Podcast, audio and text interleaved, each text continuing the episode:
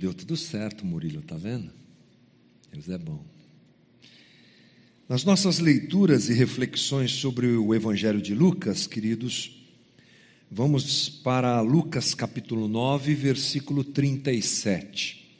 Nosso computador aí em cima não quis funcionar mesmo, né? Então estamos sem letra. Peço desculpa a você, mas é o que temos para hoje. Então, se você puder acompanhar no teu celular, na Bíblia, enfim, né? Nós vamos lá para o capítulo 9, versículo 37. Nessa leitura que temos feito domingo a domingo, tentando obter o máximo possível de informações ensinamentos a partir da ideia de que Lucas escreve para Teófilo porque ele escreveu o que escreveu, o que ele quis dizer, qual a sequência do texto, coisas que vão agregando mais e mais a cada um de nós. No versículo 37, então, de Lucas 9, diz assim: No dia seguinte, quando desceram do monte, uma grande multidão veio ao encontro dele. Um homem da multidão bradou: Mestre, rogo-te que dês atenção ao meu filho, pois é o único que tenho. Um espírito domina. De repente ele grita, lança-o em convulsões e o faz espumar. Quase nunca o abandona e o está destruindo. Roguei aos teus discípulos que o expulsassem, mas eles não conseguiram.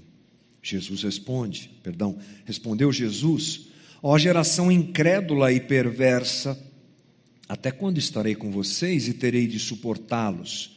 Traga-me aqui o seu filho. Quando o menino vinha vindo, o demônio o lançou por terra em convulsão. Mas Jesus repreendeu o espírito imundo, curou o menino e o entregou de volta a seu pai. E todos ficaram atônitos ante a grandeza de Deus. Estando todos maravilhados com tudo o que Jesus fazia, ele disse aos seus discípulos: Ouçam atentamente o que vou dizer. O filho do homem será traído e entregue nas mãos dos homens. Mas eles não entendiam o que isso significava. Era-lhes encoberto para que não o entendessem. E tinham receio de perguntar-lhe a respeito dessa palavra. Esse trecho começa com a afirmação: no dia seguinte, no dia seguinte ao quê? Onde nós estamos no meio dessa história, o que é que vem antes desse, desse registro de Lucas? O que vem antes é o que nós conversamos semana passada aqui, a transfiguração. Aquele momento em que Pedro, Tiago e João estão no monte com Jesus, ali se manifestam Moisés e Elias, e Jesus, juntamente com eles, é, ganham uma transfiguração, eles são transfigurados. É um momento muito especial, é um momento único das Escrituras nesse sentido, e a coisa é tão esplendorosa e tão especial que Pedro fica encantado com aquilo. É muito bom é muito bom estar aqui, é muito bom ter é, esse, viver esse momento e essa experiência tão bacana. Por que, que a gente não fica aqui? É a proposta de Pedro, né? Jesus, vamos fazer três tendas aqui, vamos ficar por aqui. Mas o próprio Lucas escreve assim, ele não sabia o que estava falando. Não era para ficar lá, não era o desejo de Jesus ficar lá, a intenção não era essa. Como eu disse aqui semana passada, alguns estudiosos creem que houve essa manifestação, aconteceu para que Jesus fosse fortalecido por conta do sacrifício que faria mais à frente. Lucas usa o termo êxodo, não é a sua partida, que nós sabemos que acontece em meio a tanto sofrimento e essa coisa toda. Se quiser fazer uma, um, quiser entender melhor essa história, é melhor consultar o que a gente conversou semana passada. Mas é um tipo de conversa que, como ela é, é sequencial, é importante nós nos lembrarmos de onde estamos vindo. Estamos vindo desse fenômeno. A glória de Deus está ali no monte, Deus fala, Moisés, Elias e tudo mais, mas Jesus desce. Jesus vem. Jesus desce do monte e ao descer do monte ele encontra o caos. É assim que acontece. Qual é a cena? Uma multidão. Quando o texto bíblico relata a multidão, pode ter certeza que é muita gente no meio dessa multidão estão os seus discípulos e eles estão absolutamente perdidos, sem saber o que fazer, porque diante deles está um pai desesperado, porque o seu filho é tomado frequentemente por um demônio que o joga para cá, joga para lá, provoca convulsões, ele perde os sentidos, é o que nós entendemos. Aquele menino, aquele jovem, aquela, aquele filho, ele é manipulado por forças demoníacas e é uma coisa muito séria e tudo mais. O pai desesperado, imagine a cena, o pai chorando, pedindo desesperadamente uma solução para isso, os discípulos orando, eles expulsam, não sai, eles espetam, não adianta, eles, eles fazem de tudo, devem ter jogado água benta, feito tudo que eles sabiam fazer e o demônio não vai embora. É o caos, é o caos da vida humana todo mundo querendo uma solução e ninguém tem solução, e Jesus desce da plenitude da presença de Deus, da glória lá no monte, para o caos. Interessante isso, né? É uma figura que nós conhecemos tão bem de alguns momentos do Velho Testamento, quando Moisés também tem esse tipo de experiência, agora reproduzida com plenitude por Jesus e que representa justamente esse movimento divino de vir até nós, de estar entre nós, de habitar entre nós. A realidade daquela experiência que eles tiveram no monte, algo importante, precioso, incluindo Pedro, Tiago e João, agora, é, dá lugar à realidade dura da vida.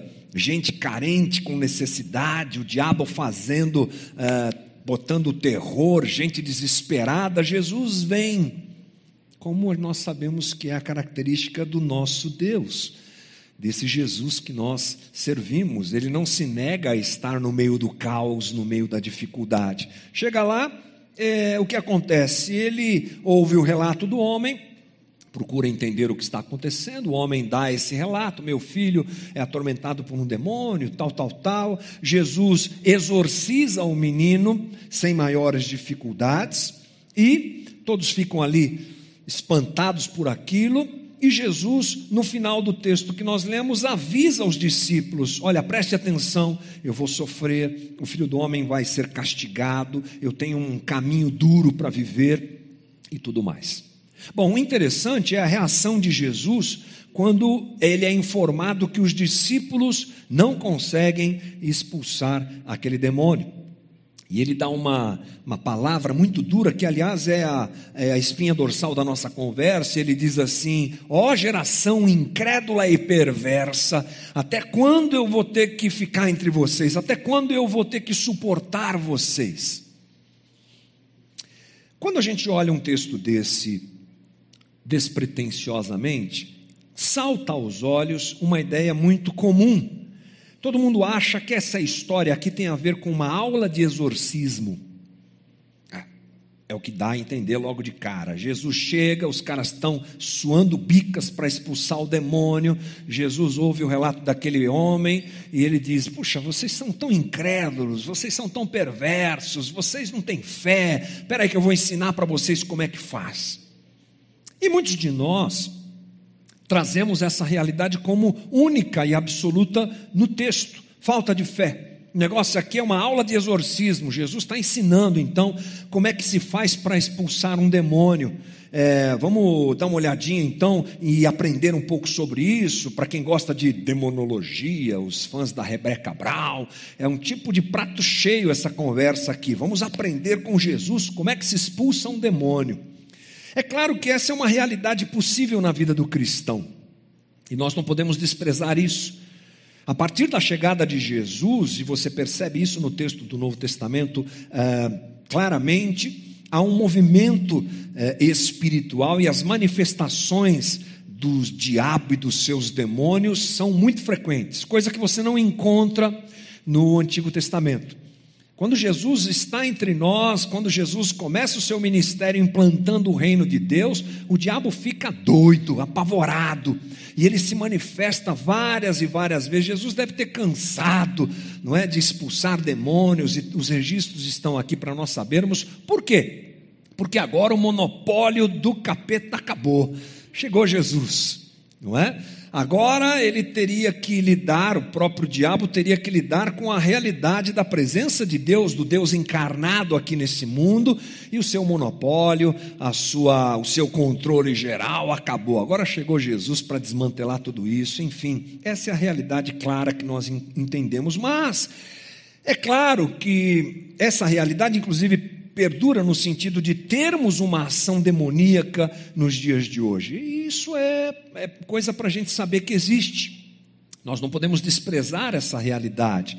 Não é? Existem momentos em que pessoas são dominadas mesmo por forças demoníacas, por demônios, são endemoniadas, essa coisa toda. E é uma cena triste demais é claro que muito disso é usado inadequadamente para arrancar dinheiro das pessoas por aí, mas a gente não pode desprezar a existência disso. Essa realidade está entre nós. E esse texto fala sobre isso também, não é? Do preparo que nós temos que ter para lidar com esse tipo de situação. É, eu lembro de ter vivido isso algumas vezes na minha vida pastoral, não muitas, graças a Deus, mas algumas, né? E uma eu lembro muito bem lá em Pernambuco que eu fui expulsar o demônio de uma mulher, mas eu tomei um supapo que eu estou até agora escutando zoom na orelha aqui do meu lado direito. Foi uma supapada bem dada, né? O demônio era violento ainda, né? Então esse tipo de coisa faz parte, mas não é só isso. Não dá para a gente diminuir esse texto e pensar somente nisso, ainda, ainda mais fazendo essa análise de construção da sequência do texto e da ideia de Lucas ao falar para Teófilo o que ele estava falando. Esse texto, irmãos, ele tem mais a ver com maturidade cristã. Maturidade cristã. Vamos pensar, vamos partir da seguinte ideia: uh, para onde Jesus estava indo? Qual era o caminho que Jesus estava trilhando e ele sempre estava dizendo a respeito disso aos seus discípulos. Qual era o propósito de Jesus em estar ali com aqueles homens? Sobre o que ele, ele avisou os seus discípulos mais de uma vez, inclusive no final desse texto nós temos uh, Jesus reforçando esse aviso. Jesus, irmãos, estava caminhando para a cruz. Jesus estava indo para a cruz, toda essa caminhada tinha um destino. Ele vai implantando o reino de Deus, anunciando a chegada do reino de Deus e se dirigindo para o sacrifício pleno, completo e perfeito, conforme o autor de Hebreus nos diz. Ele é o sumo sacrifício e ele é o sumo sacerdote, ele é o cordeiro de Deus que tira o pecado do mundo e ele está indo para onde? Para a cruz. Jesus caminhava, portanto, para a cruz, uma caminhada dura e desafiadora. Tanto que em alguns momentos, nós todos sabemos que Jesus mesmo mostra a sua fragilidade diante do sofrimento que virá. E os seus discípulos que estão caminhando com Jesus, eles estão aprendendo. Aquilo foi uma grande escola, gente. Essa é a verdade. Eles estão aprendendo com tudo que Jesus fala, com tudo que Jesus faz, com tudo que Jesus ensina, as reações de Jesus. A ideia ali é formar aqueles homens, e ele tem inclusive pouco tempo para fazer isso, porque eles dariam sequência à obra de Cristo. E nós sabemos, inclusive, que é isso que acontece mais à frente. Mas nesse momento aqui, historicamente falando, se nós entrássemos nesse momento, Jesus está ensinando esses homens. Inclusive, eles já tinham vivido experiências desse tipo. Essa não era a primeira vez que eles são colocados diante de, de uma pessoa eh, endemoniada, diante de um enfrentamento desse tipo. Lucas relata experiências e palavras de Jesus em direção aos discípulos que já deveriam ter acrescentado à fé deles, que já deveriam ter trazido maturidade para lidar com aquela situação. Só para você se lembrar, lá em Lucas 9, 1, ou seja, um pouquinho antes desse texto, diz assim: reunindo os discípulos, perdão, reunindo os doze, Jesus deu-lhes poder e autoridade para expulsar todos os demônios e curar doenças. E agora, esses caras não conseguem expulsar aquele demônio. E Jesus mostra a sua indignação com relação a isso. Agora parece que tem um demônio mais forte ali, a gente não entende muito bem isso, mas alguns estudiosos dizem isso. Talvez eles tenham enfrentado o peso galo né? peso pena, agora chegou um peso pesado, lá um chifrudo mais forte, a gente não sabe muito bem o que, é que aconteceu, mas eles não conseguem fazer o que tinham que fazer. Aquele movimento de crescimento, de maturidade, de adquirir experiências com Jesus incorporá-las à sua espiritualidade não está acontecendo. Inclusive, lá em Mateus, nós temos o registro desse momento aqui também. E lá em Mateus, eles perguntam para Jesus, não vou ler o texto para você, mas é Mateus 17: por que, que a gente não conseguiu expulsar esse demônio, Jesus, depois que tudo acontece? E ele diz para eles: porque a fé de vocês é pequena. Porque a fé de vocês é pequena. No meio daquela caminhada toda, alguma coisa foi roubando o coração daqueles homens. Os seus discípulos não maturaram, sabe?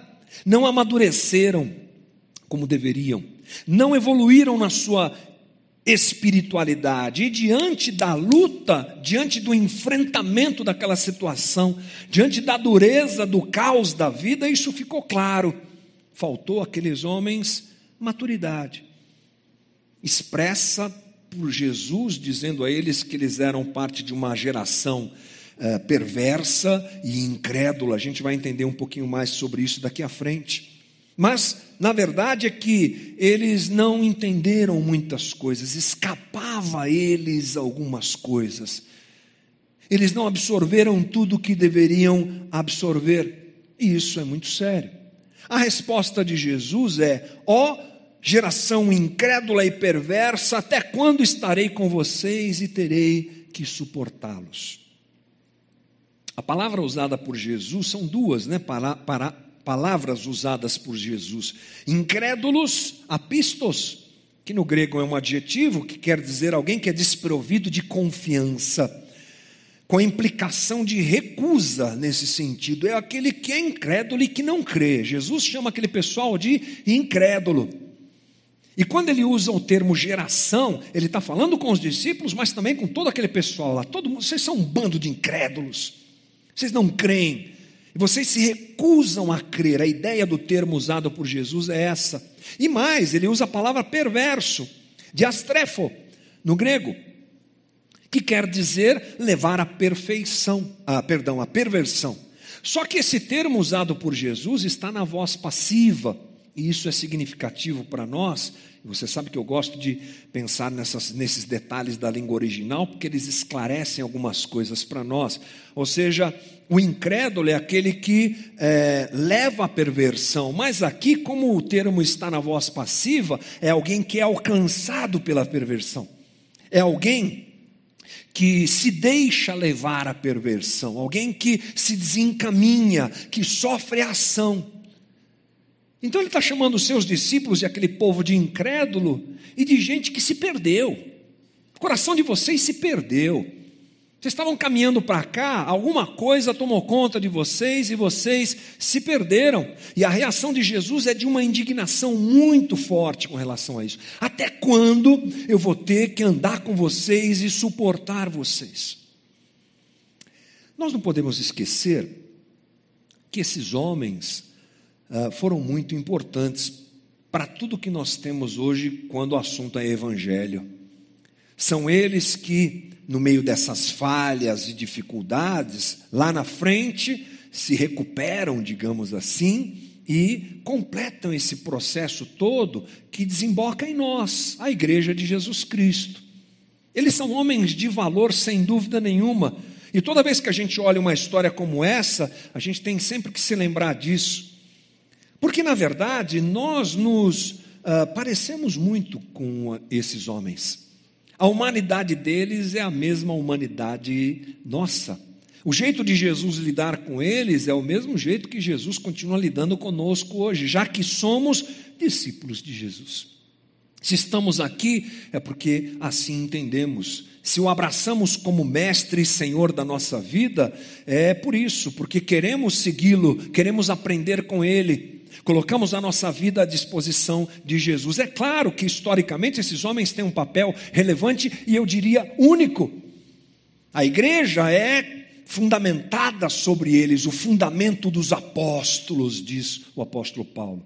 Mas a gente pode muito bem trazer até nós esse tipo de análise, entendendo como Jesus age conosco, o que Jesus espera de nós, como nós somos parecidos demais com esses homens e como nós devemos administrar tudo isso. Porque assim como os discípulos, nós também temos as nossas experiências que devem, sem dúvida nenhuma, gerar a nós aprendizado na caminhada. Nós somos iguais àqueles homens em muitos aspectos. Temos muitas vezes a mesma postura que eles. Perdemos o fio da caminhada, nos distraímos, não absorvemos o que Deus quer fazer na nossa vida não permitimos e não desejamos muitas vezes um crescimento espiritual real e verdadeiro. Acabamos colocando entre nós e a vontade de Deus os nossos vícios, as nossas vontades, as nossa, a nossa instabilidade, os nossos pecados ocultos. De alguma forma, nós também passamos pelo, por esse processo de uh, perda de uma oportunidade de crescimento, de uh, amadurecimento, como deve ser para cada discípulo de Jesus. E por que nós temos que pensar nisso? Por quê? Porque a vida cristã é difícil. Se Jesus estava indo para a cruz, os seus discípulos, aqueles homens, também irão para a cruz de alguma forma. Aliás, a, a tradição nos diz que foi isso que aconteceu com a maior parte deles. Só João morreu de velhice na ilha de Pátimos. Todos os outros apóstolos, segundo a, a tradição, morreram crucificados, decapitados, das formas mais bárbaras. De alguma maneira, esses homens imitaram Jesus, inclusive na sua morte. Coisa difícil para nós hoje. Nós temos alguns irmãos lá no Oriente Médio que cristãos que são morrem pelo evangelho de Jesus Cristo. Isso dificilmente vai acontecer com a gente, não é? Dificilmente. Eu poderia dizer aqui que é impossível que nesse tempo e nesse momento nós tenhamos algum caso desse tipo, alguém que morra pelo evangelho de Jesus Cristo ou por causa do evangelho de Jesus Cristo. Mas nós também seguimos para a cruz.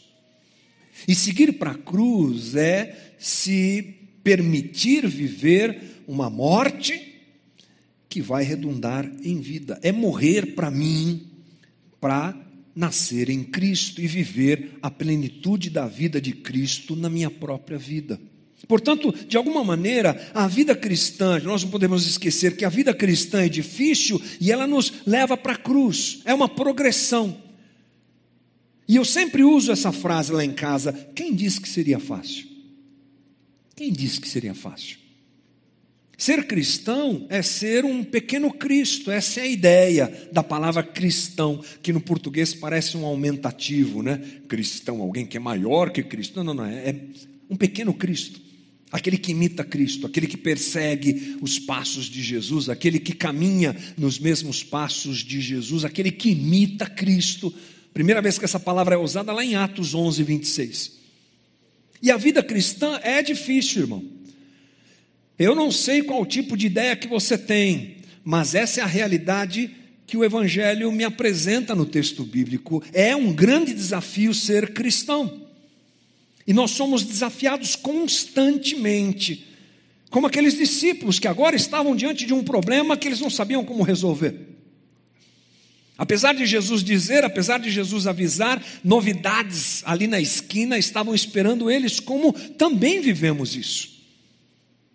A vida cristã para nós é desafiadora, porque estamos inclusive inseridos em um sistema que prioriza o eu, enquanto Jesus diz que eu tenho que morrer para mim. Esse é um ambiente de desafio, estamos caminhando para uma secularização cada vez maior da nossa sociedade. Esse foi um papo que eu tive com uma pessoa essa semana sobre o desafio de criar nossos filhos adolescentes nesse tempo. Tá aí uma boa dica é você ir no ou escutar e participar do CR, porque a gente precisa aprender melhor como cuidar dos nossos filhos numa geração, numa eh, sociedade secular, onde Deus é cada vez empurrado para fora, onde o eu é priorizado, onde o seja feliz, se realize, se encontre, tenha o que deseja o teu coração, tem se tornado absolutos entre nós.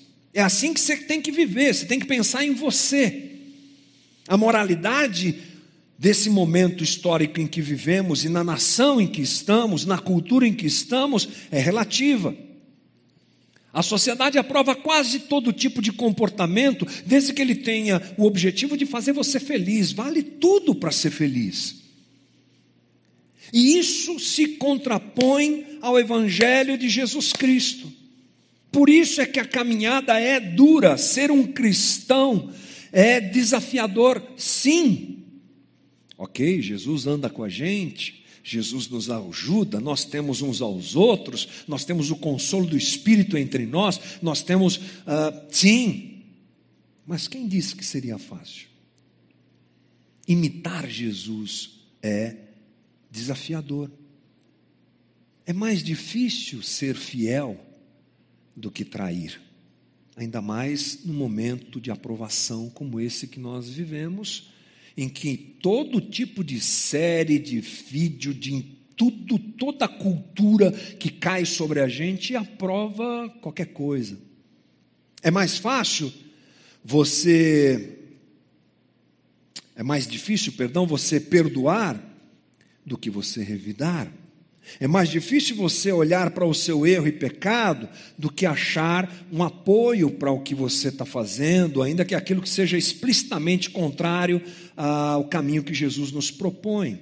É difícil, ser cristão hoje é muito difícil. É difícil porque também as vitórias que nós desejamos, a maior parte delas não interessa a Jesus e nós achamos que sim. Nós achamos que ser crente é entrar no panteão daqueles que serão ah, marcados por grandes vitórias, agora tudo vai dar certo.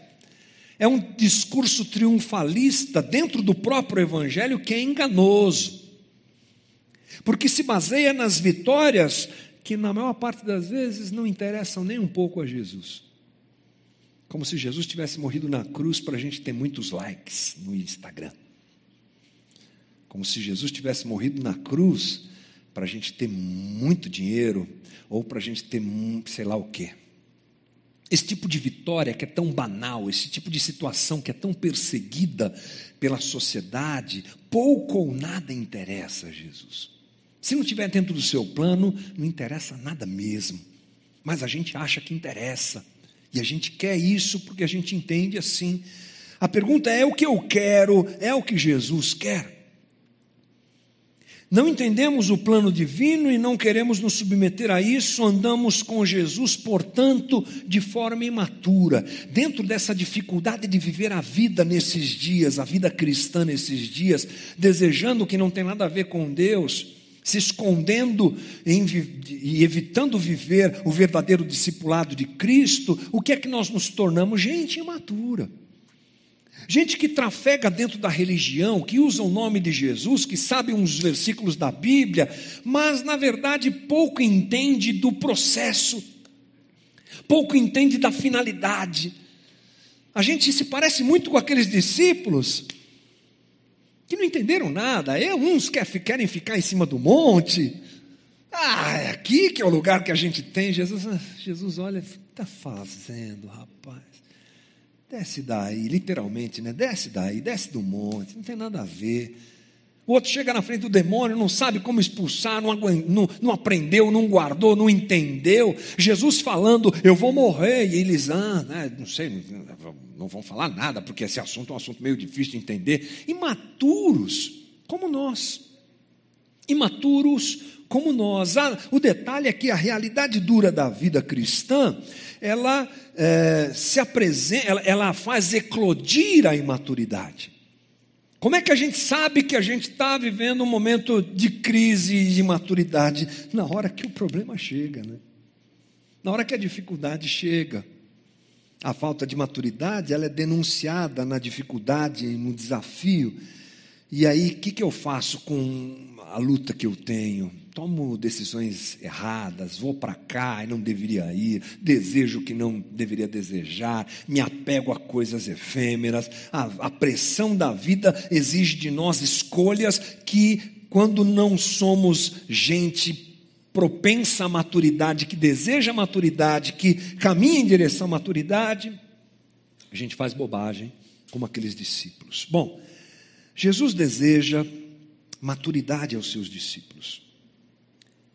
Essa é uma situação que nós não podemos desprezar.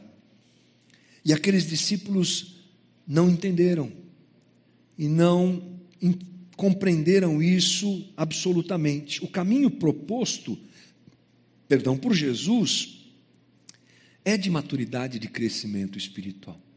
Esse é o nosso caminho.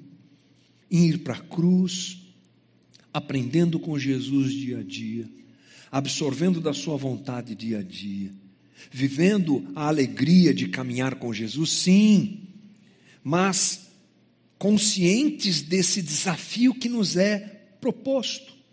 Paulo fala lá em Filipenses 2,12 Assim, meus amados irmãos, como sempre vocês obedeceram, não apenas na minha presença, porém muito mais agora na minha ausência, ponham em ação a salvação de vocês com temor e tremor.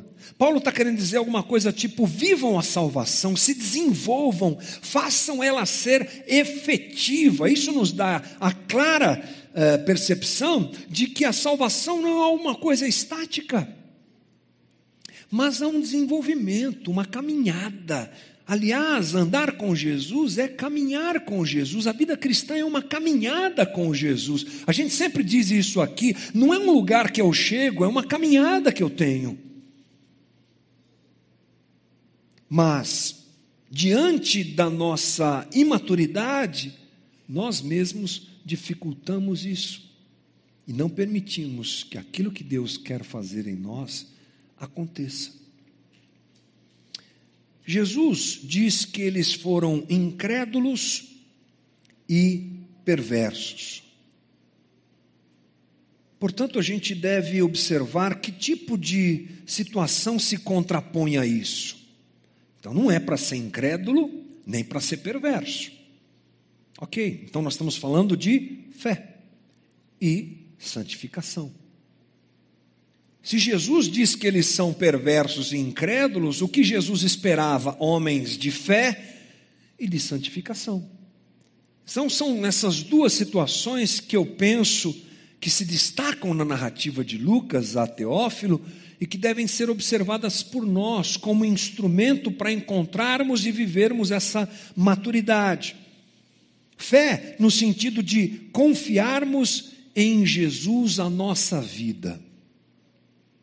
Uma das mais claras manifestações de maturidade é quando nós tomamos a nossa vida para nós e nós confiamos em nós. É bom a gente se lembrar que esse é, essa é a base de qualquer pecado, né?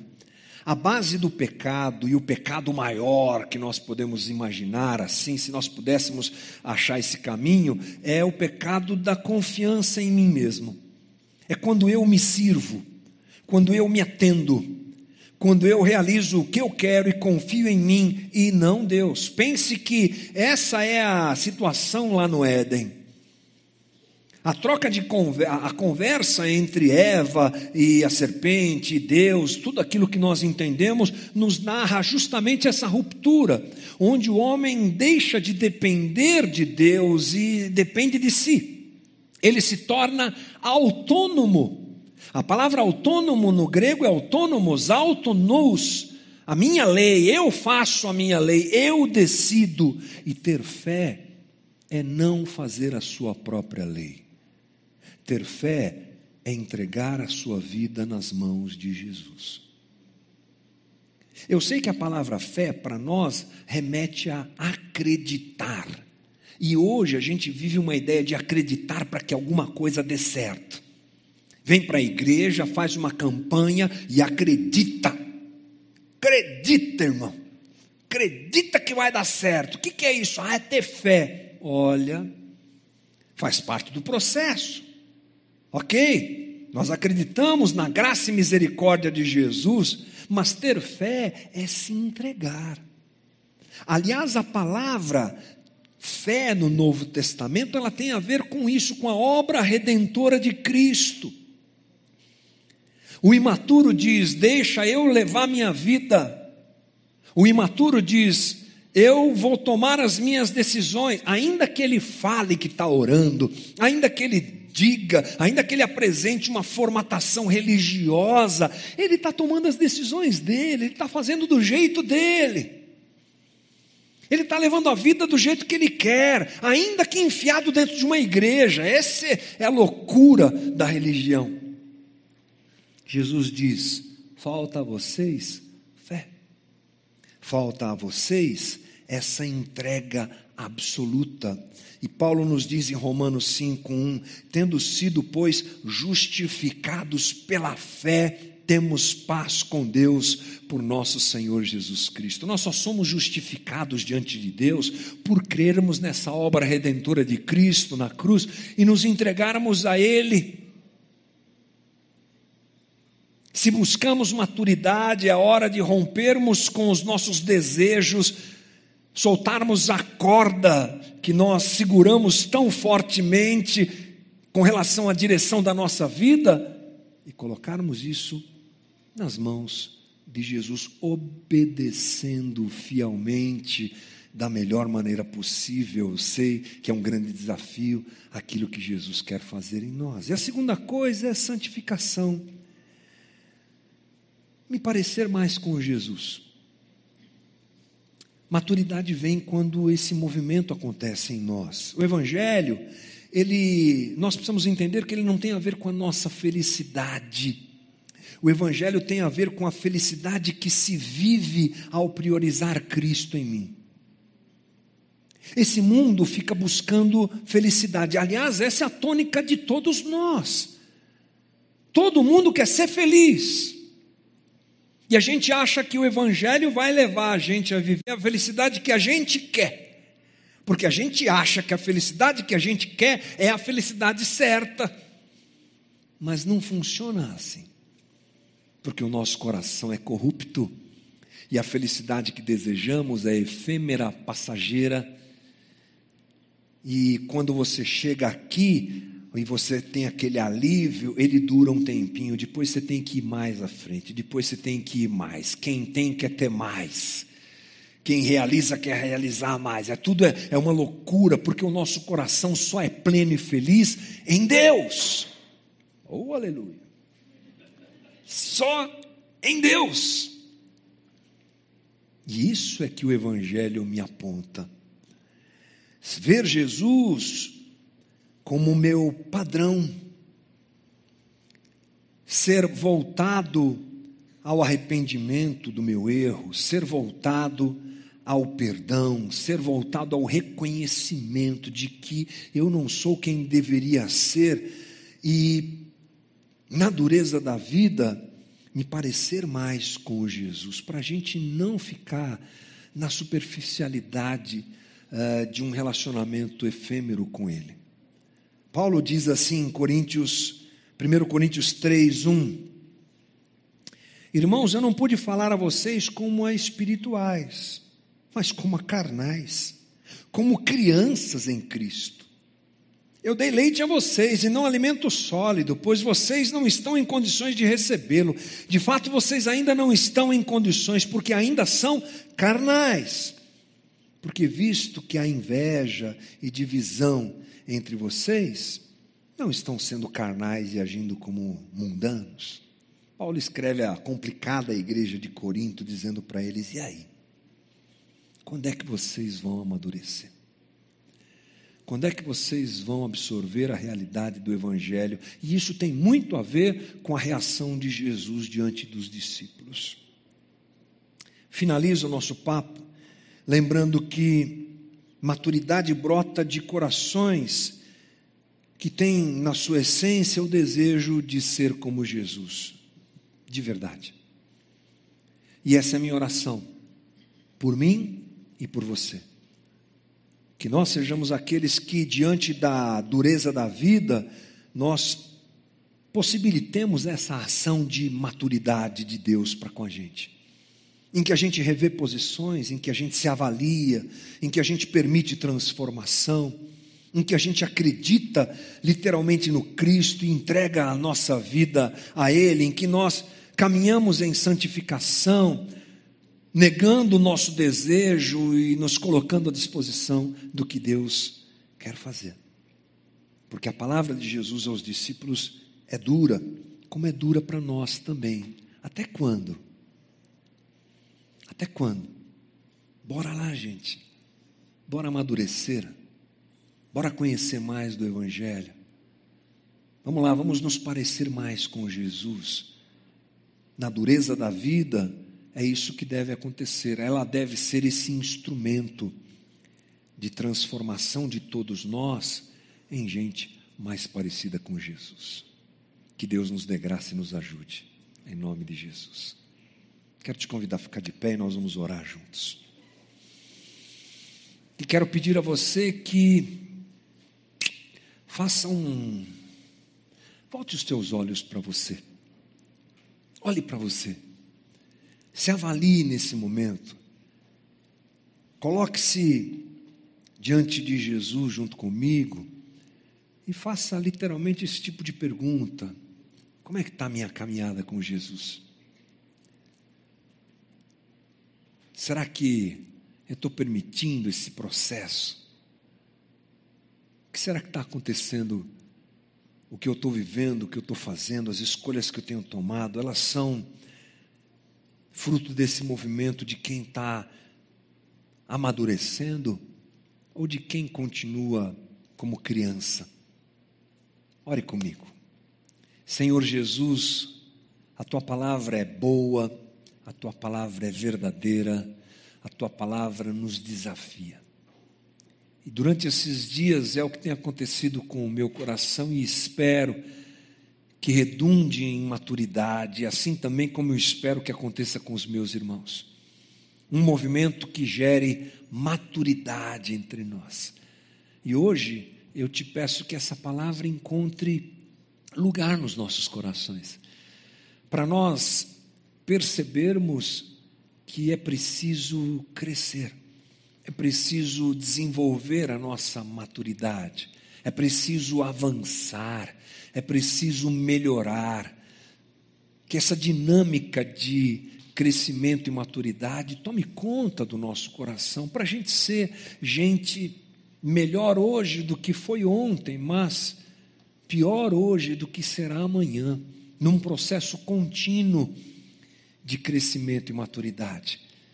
Que o Senhor quer desenvolver em nós e o Senhor se dispõe a fazer em nós, e a igreja é esse instrumento também para gerar em nós maturidade. Jesus nos ensina a sermos mais parecidos contigo, negando o nosso eu e abraçando em fé a tua obra redentora e o caminho de cruz que o Senhor nos propõe, para vivermos o que o Senhor deseja e não o que nós desejamos. Que o nosso velho homem literalmente morra dia a dia. E que nas dificuldades da vida nós aprendamos a crescer diante do Senhor, lidando com a dureza, com a crueldade, lidando com esse mundo maluco em que estamos inseridos, lidando com as perdas, lidando com, com o nosso, nosso eu tão deformado, tão degradado pelo pecado e nas pancadas da vida, nós te pedimos, Jesus, nos ajuda a aprendermos com tudo isso, para parecermos mais contigo, para sermos portadores de uma de uma mensagem vivida por nós no dia a dia, impactando esse mundo como nós tanto gostamos de dizer, não com eventos somente, não com uh, situações de marketing, mas com vida. Que cada um de nós impacte os ambientes em que estamos com a vida madura em Cristo Jesus. Que a nossa família seja transformada pela maturidade que alcançamos na nossa caminhada, que reflete Cristo. Que nas mais diversas atividades de cada um de nós, isso também aconteça. Tem misericórdia de nós. Somos discípulos desajeitados. atrapalhado, Jesus. Mas eu te peço, nos suporta mais um pouco, Senhor. Ajuda-nos na nossa pequena fé. Ajuda-nos a vencer todas as coisas e crescer diante do Senhor. Obrigado por esse tempo juntos nessa manhã. Que a tua palavra ecoe nos nossos corações durante todos esses dias, encontrando espaço para gerar transformação e vida. Faz a tua obra em nós, é a nossa oração, Senhor, nessa manhã boa que o Senhor nos dá, em nome de Jesus. Amém.